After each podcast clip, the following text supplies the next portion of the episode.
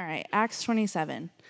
When it was decided that we would sail for Italy, Paul and some other prisoners were handed over to a centurion named Julius, who belonged to the imperial regiment. We boarded a ship from Adramyttium about to sail for ports along the coast of the province of Asia, and we put out to sea. Aristarchus, a Macedonian from Thessalonica, was with us. The next day, we landed at Sidon, and Julius, in kindness to Paul, allowed him to go to his friends so that they might provide for his needs. From there, we put out to sea again and passed to the lee of Cyprus because the winds were against us. When we had sailed across the open sea off the coast of Cilicia and Pamphylia, we landed at Myra in Lycia. There, there, the centurion found an Alexandrian ship sailing for Italy and put us on board. We made slow headway for many days and had difficulty arriving off Cnidus. When the wind did not allow us to hold our course, we sailed to the lee of Crete opposite Salmone. We moved along the coast with difficulty and came to a place called Fair Havens near the town of Lasea. Much time had been lost, and sailing had already become dangerous because by now it was the day it was after the day of atonement. So Paul warned them, "Men, I can see that our voyage is going to be disastrous and bring great loss to ship and cargo, and to our own lives also." But the centurion, instead of listening to what Paul said, followed the advice of the pilot and of the owner of the ship. Since the harbor was unsuitable to winter in, the majority decided that we should sail on, hoping to reach Phoenix and winter there. This was a harbor in Crete, facing both southwest and northwest. When a gentle south wind began to blow, they saw their opportunity, so they weighed anchor and sailed along the shore of Crete. Before very long, a wind of hurricane force, called the Northeaster, swept down from the island. The ship was caught by the storm and could not head into the wind, so we gave way to it and were driven along. As we passed to the lee of a small island called Cauda, we were hardly able to make the lifeboat secure, so the men hoisted it aboard. Then they passed ropes under the ship itself to hold it together. Because they were afraid they would run aground on the sandbars of Syrtis, they lowered the sea anchor and let the ship be driven along. We took such a violent battering from the storm that the next day they began to throw the cargo overboard. On the third day, they threw the ship's tackle overboard with their own hands. When neither sun nor stars appeared for many days and the storm continued raging, we finally gave up all hope of being saved. After they had gone a long time without food, Paul stood up before them and said, Men, you should have taken my advice not to sail from Crete. Then you would have spared yourselves da- this damage and loss. But now I urge you to keep up your courage because not one of you will be lost, only the ship will be destroyed.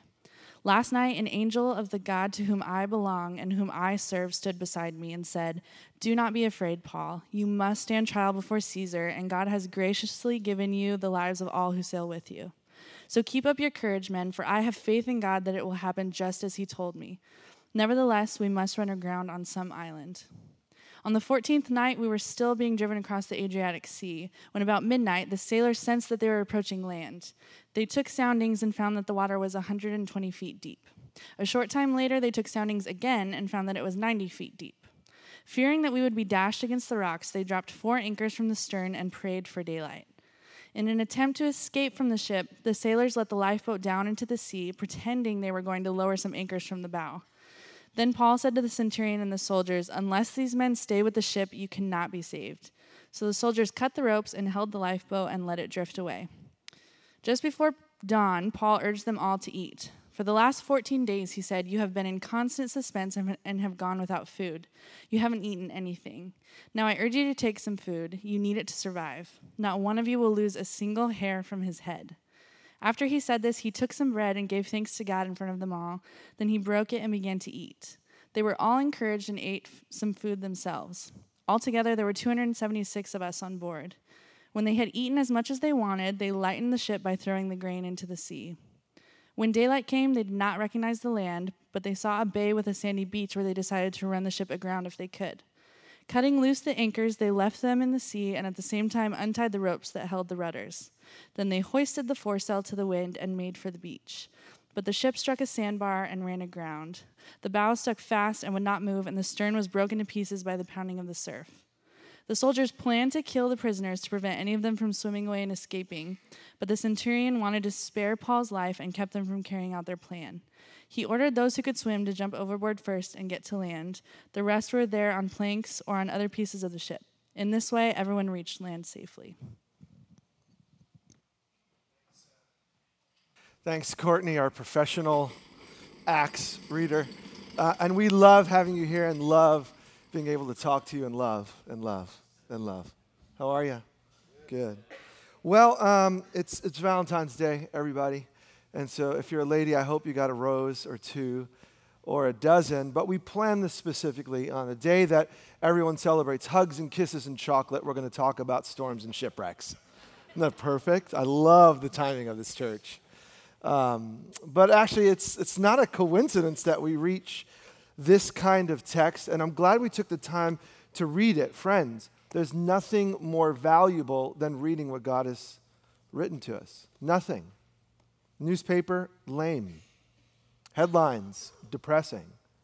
Time looking at what God has done in the real world. This really happened, real, literal storm. This is not a metaphor about life.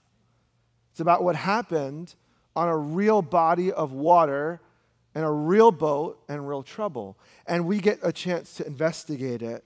And, um, you know, thinking about what happened here and what's going on in your world, any one of you who've had a serious, like, relationship, you understand conflict, right?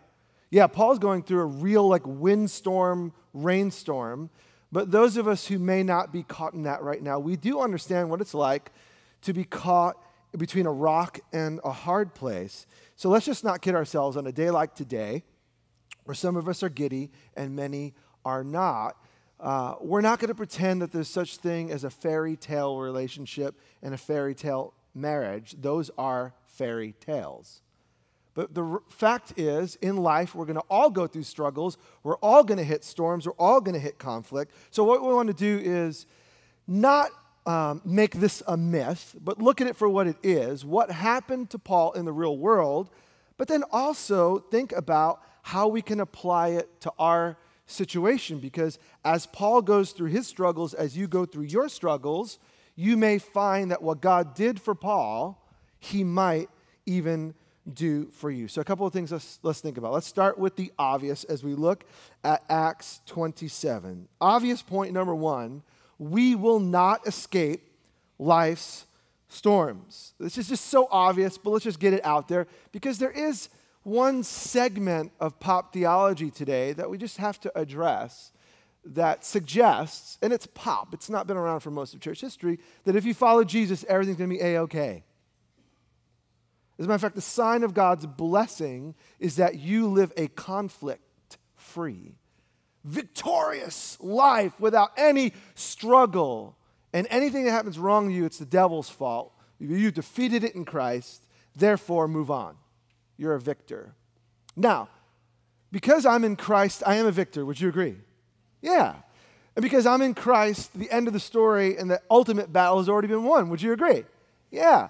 But Paul is an apostle who has seen the Lord Jesus physically, somehow and he has done more miracles than you'll ever do. And he wrote more scripture than you ever will. And he's smarter than you. And he goes through the storm just like everybody else. He's in the ship like everybody else. And his life is threatened like everyone else. Let's just, let's just be blunt. You're going to go through life storms, so am I. And so we shouldn't see that as a negative thing. Look at verse 18 and 19 again. We took such a violent battering from the storm that the next day they began to throw the cargo overboard, and the third day they threw the ship's tackle overboard with their own hands. When neither sun or stars appeared for many days and the storm continued raging, we finally gave up all hope of being saved. Paul and his crew reached the end of their rope At this point, they realized this is the end. God has brought us this far, but we're not going to make it to shore.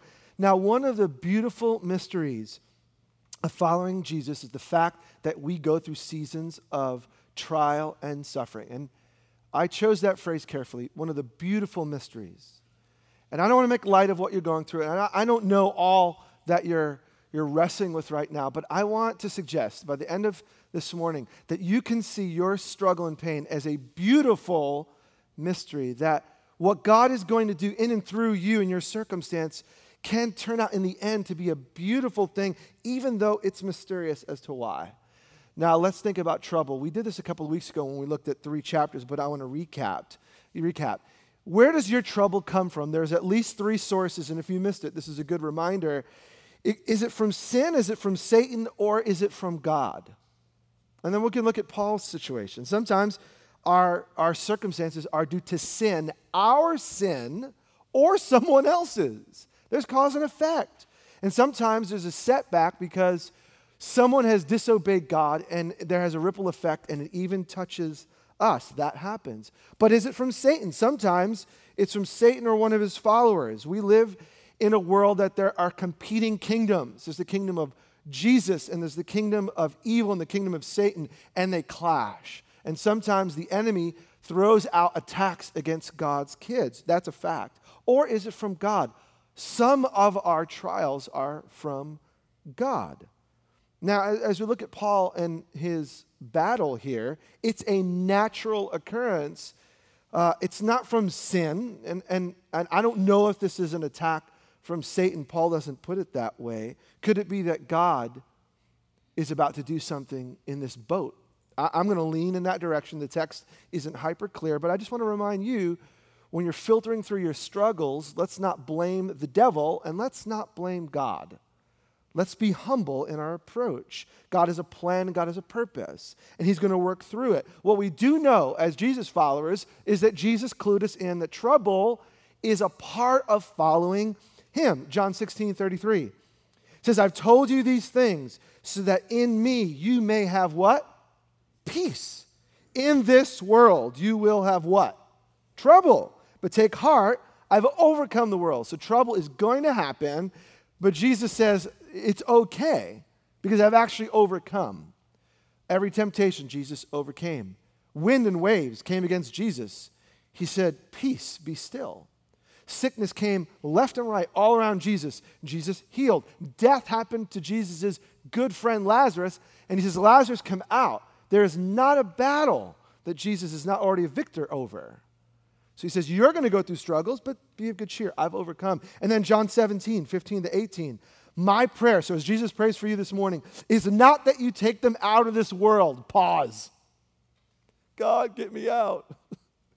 And Jesus said, I already, I already prayed that you'd stay in, but that you would protect them from the evil one. So some attacks are just evil.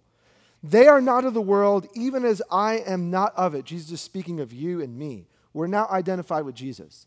So even though we're living in a very real world, we're a part of a different kingdom that's above this world. That's a mind blowing Sunday morning thought. You're, you're going to a day by day job, you're eating real food, you're living in a real place, paying real taxes, I hope. And, and at the same time, you belong to Jesus, the King of the universe. So you're above this. You're in it, but you're above it. So, how do you make sense of this? Look at what Jesus says Sanctify them by the truth, set them apart to be like me.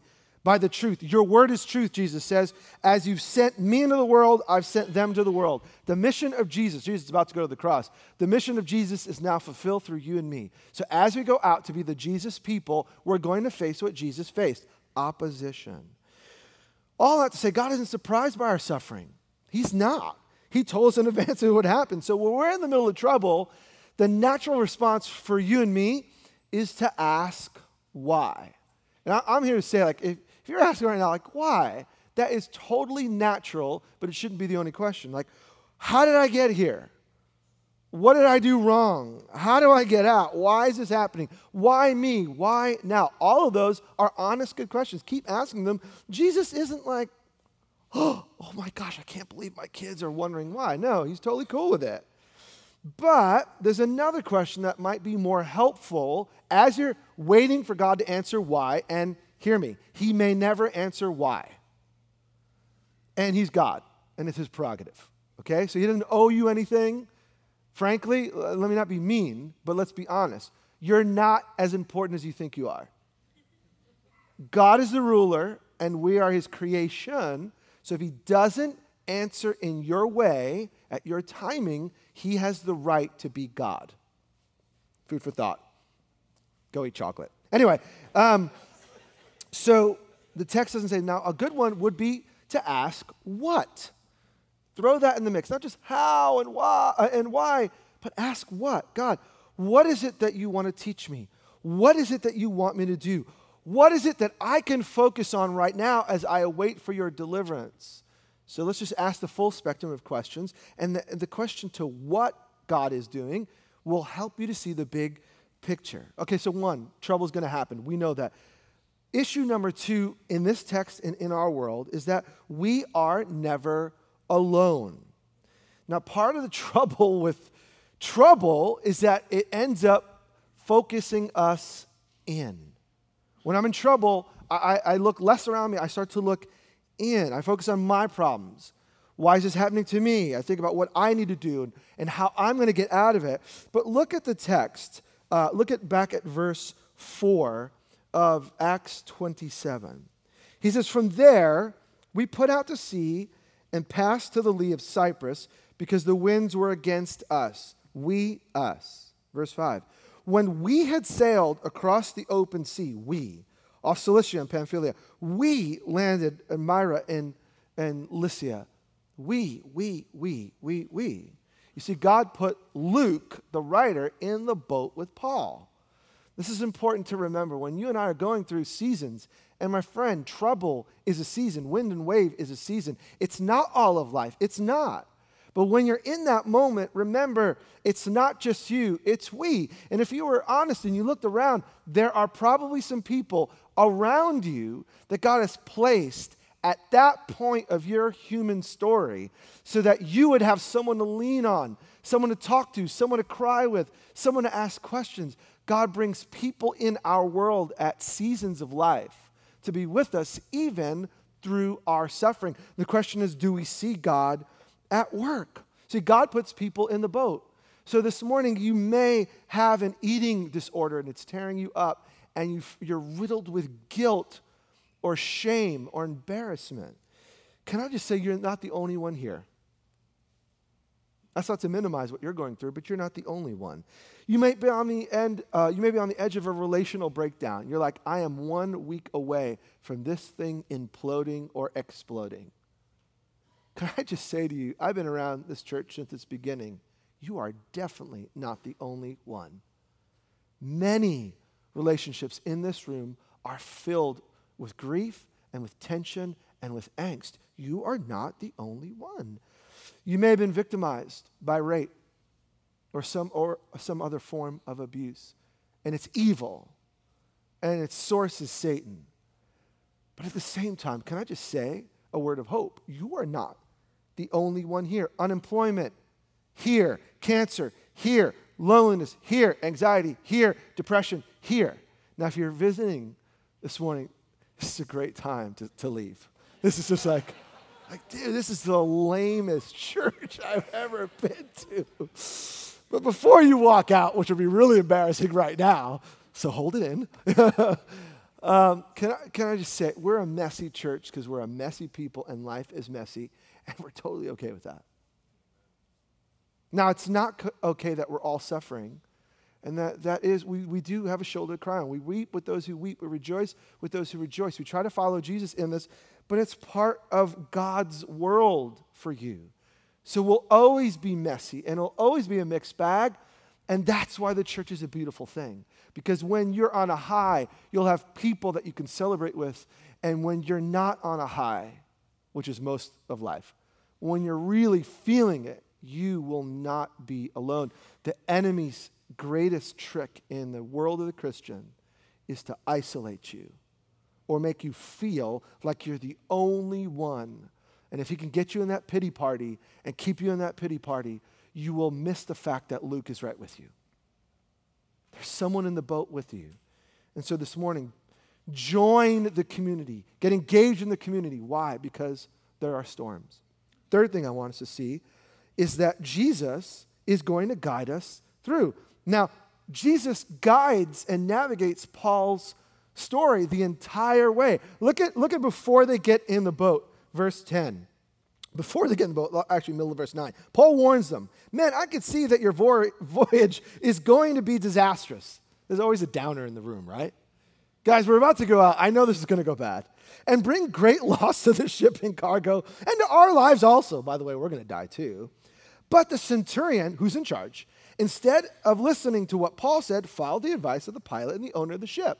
So there are going to be times in life where you know the right thing to do. Paul, is he right or wrong? He's totally right. The ship is lost, the cargo is lost, and they all should have died. Paul gets inside. Now, did he check his weather app? Like, did he, how did he know this is going to turn out to be disastrous? Was Paul like a master, like ship guy? I don't know. It could have been natural, like he, he's a smart guy and he knows trends and he knows the season. Or it could have been a word from the Spirit. We don't know. But what we do know is there are times that you are in the right, you know the right thing to do, but you're not in charge and someone else makes the final decision. So you work hard and you work that job, and now you're about to get laid off because someone else above you didn't listen to your great advice. Welcome to the club. It's exactly where Paul finds himself. So, so it, conflict is not just, and storms are not just about like you did it. Sometimes living in the real world puts us in places that we never thought we would be. Paul's not in the driver's seat, but hear me, Jesus is. Jesus is in the driver's seat. So there's the pilot, there's the centurion, there's Paul, but above that is Jesus because Jesus gets into look, look at verse 22. Just jump down to verse 22. I urge you to keep your courage because not one of you will be lost, only the ship will be destroyed. Here's why. Verse 23. Last night, Paul says, an angel of the Lord, uh, angel of the God, whom I belong. So he really qualifies this. This isn't just like some spiritual insight an angel, a representative of the God I serve, and to whom I serve, stood beside me, freaky, and said, Do not be afraid, Paul. You must stand trial before Caesar, and God has graciously given you the lives of all who sail with you. So keep your courage, man. For I have faith in God that it will happen just as He told me. Nevertheless, we must run aground on some island. This is a total shift in perspective. You got to remember, Paul is one of hundreds of prisoners. He has no clout. He's not, he's not sailing first class, he's in chains. He is a nobody. But God is above the circumstance, so God gives his kid the right word at the right time to the right group of people. God wants to keep his promise to Paul. You're going to stand before Caesar, you're going to preach the gospel in Rome. And guess what? This is just, just a perspective changer. Everyone else gets to live because God's going to save Paul. That's a mind blowing thought. God is with you. And the fact that you follow God, I follow God, and we're fulfilling the mission of Jesus on this planet leads to the salvation of other people that are around us. You're a child of the king. Don't you forget that. And Jesus is bigger than the storm, and he's bigger than the mass, and he's bigger than the centurion. He is bigger. Now, a side note, but connected to this, this is why we value listening to God. Uh, the little advert about pre-gathering prayer. It's not an exercise in futility or a way to get you in the seat earlier. At 8:30, you can join other people listening to the voice of God in real time for about what's about to happen. So if you're seated here, you just need to know we prayed for you. Oh, by the way, because some of you missed 8:30, we prayed that God would speak to you while you sit in your seat. How's that for weird? It's not weird. Because we know that as God is intersecting with our story, there are moments where we need to hear from Him. So if you need to hear from Him this morning, don't you worry. Jesus is bigger. Now, I'm not going to guarantee you He's going to tell you exactly what to do at exactly the right time, but I am here to say that if you will listen, if you'll open up your life to God's speaking voice, we don't think this is just for Paul. We don't think this is just for like 2,000 years ago and for people sailing on, a, on the waters in chains in a ship. We think this is for everyday life. God wants to communicate His love and His word to you, and there are seasons of life where you get to hear Him. Now, this was a rad kind of encounter because an angel jumps onto the boat. Anytime you see an angel across Scripture, no one is like, hey, what's up? No one. Angels freak people out. So all like the like Hollywood of it, like a, you know, touched by an angel or swooped in by an angel or whooshed by whatever, all those, they're all pansy usually in the scripture, or always in the scripture, an angel comes in and you're like, ah, you're freaked out. or you're totally clueless because they're in disguise. My point is, God has his way of getting in touch with us. And look at how he directs Paul's steps. Just jump down to verse 30. In an attempt to escape from the ship, the sailors let the lifeboat down in the sea, pretending they're going to lower some anchors. So they're not listening to him. Then Paul says to the centurion and the soldiers, Now these are the people who can kill him. This is what he says. Unless these men stay at the ship, you cannot be saved. You let them go, we're all going to die. Uh, hello. So the soldiers cut the ropes that held the lifeboat and they let it drift away. Who's in charge now? Paul. God, because he speaks to his servant, he's able to take control of the situation. Just before dawn, Paul urged them all to eat. For the last 14 days, he said, You've been in constant suspense and you've gone without food. You haven't eaten anything. I urge you, take some food. AKA, we're going to swim. You need some carbs.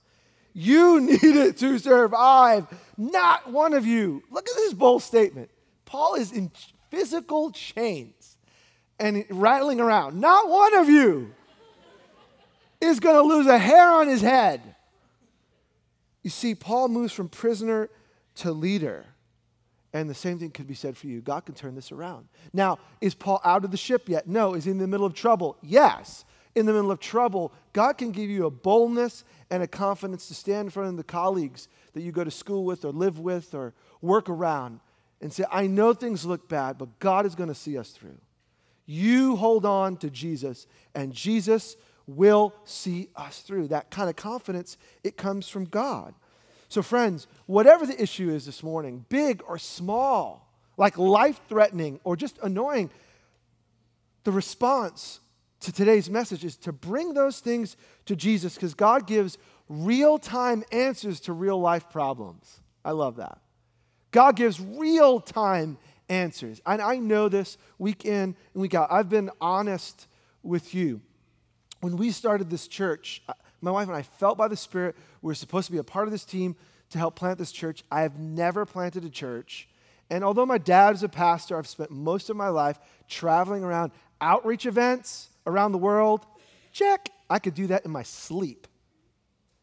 Lead a local church, wisdom for the challenges you're facing. You're slightly complex, people. And, and I most often don't know what to do. I'm not ashamed to say it. And most of our leaders, brilliant, wise, clueless to the specific things that need to happen in your world. But when you come to God's people for wisdom, know this God speaks. So I know what to do. When do I know what to do? At the last minute. The last minute. God, usually through someone else, confirming what I've read in the Bible.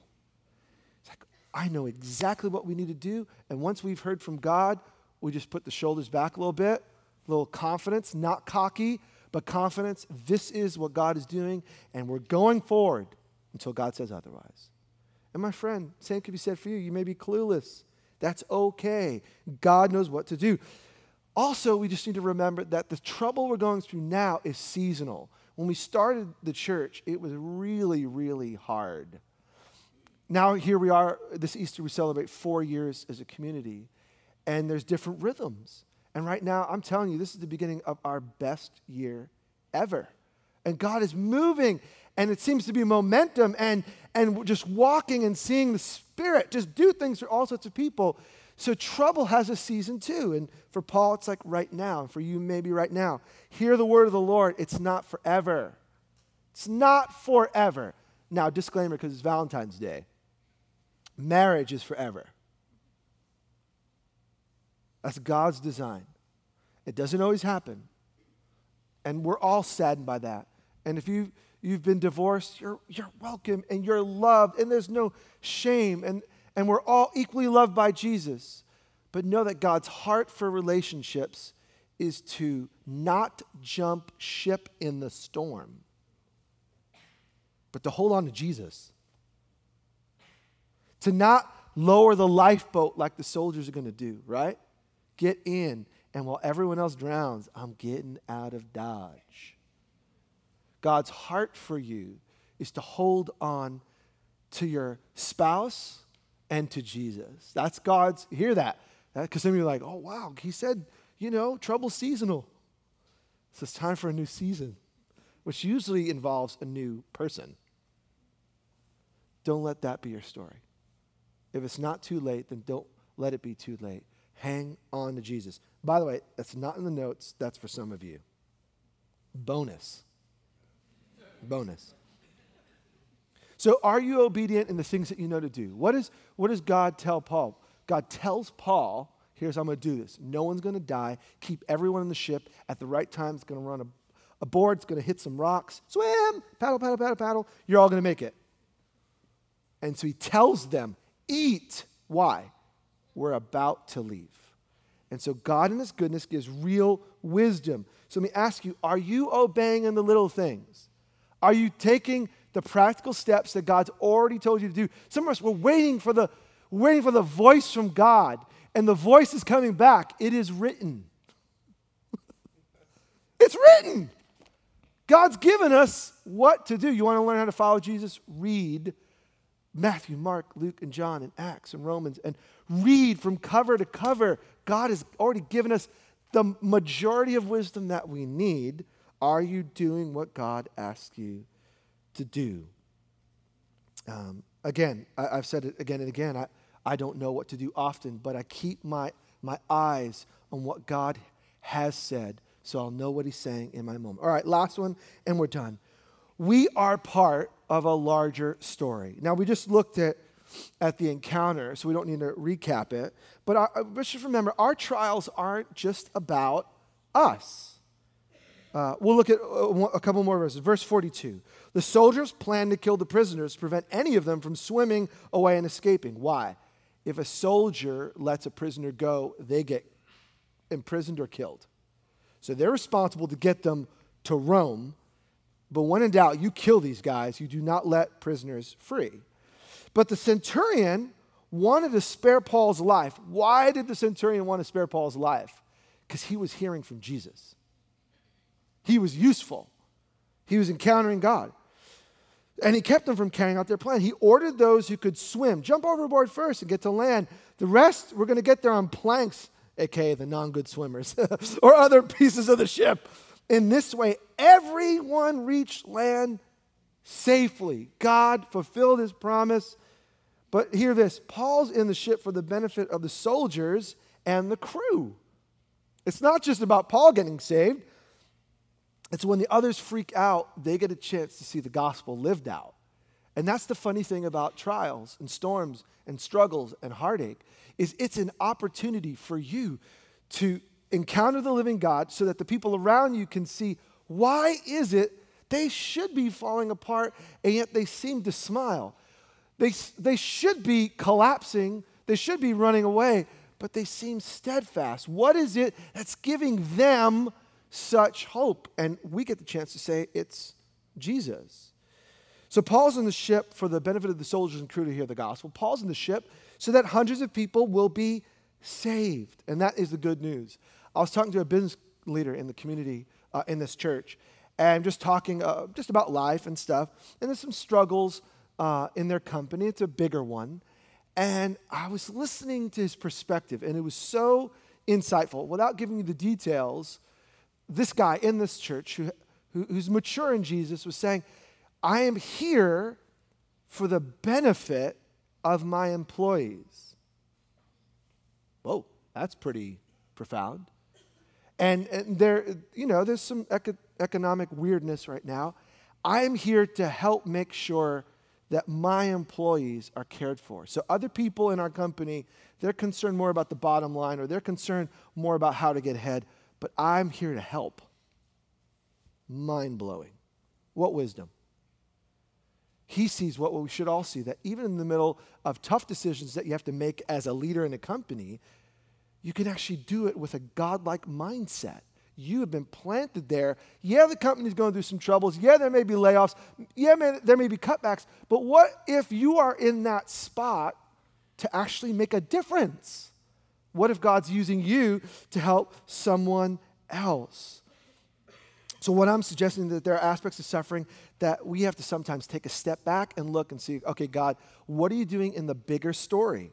What's going on in the larger story? And where do I fit in that story. Now, that's what happened to Paul. That's what's happening to us. But I want to circle back and, and not make light of what you're going through. I don't want to minimize the reality of pain. I'm not here to be glib and say, you know, Jose, that's easy for you to say because you're not walking through what I'm walking through. I don't want to be insensitive to the agony and the sense of loss. We, we do go through times of real pain and suffering. But I'm here to say that trials and struggles don't last forever. And that you may gain insight into God's bigger story by what you're going through. Um, I was sharing a little bit about this message with a group of people, and Penny, she's here this morning. She's a part of our, our team, and she's one of our deacons. And I watched over the last year, year and a half, that she, uh, she struggled at the tail end of losing her mom.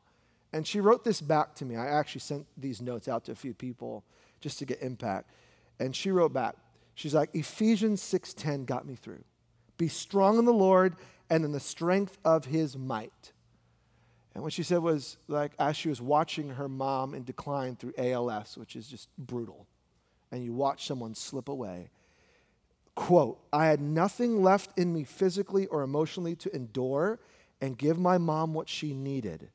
It was only by the strength of the Lord in me that allowed me to keep going 24 hours a day while I watched my mom deteriorate before, deteriorate before my very eyes.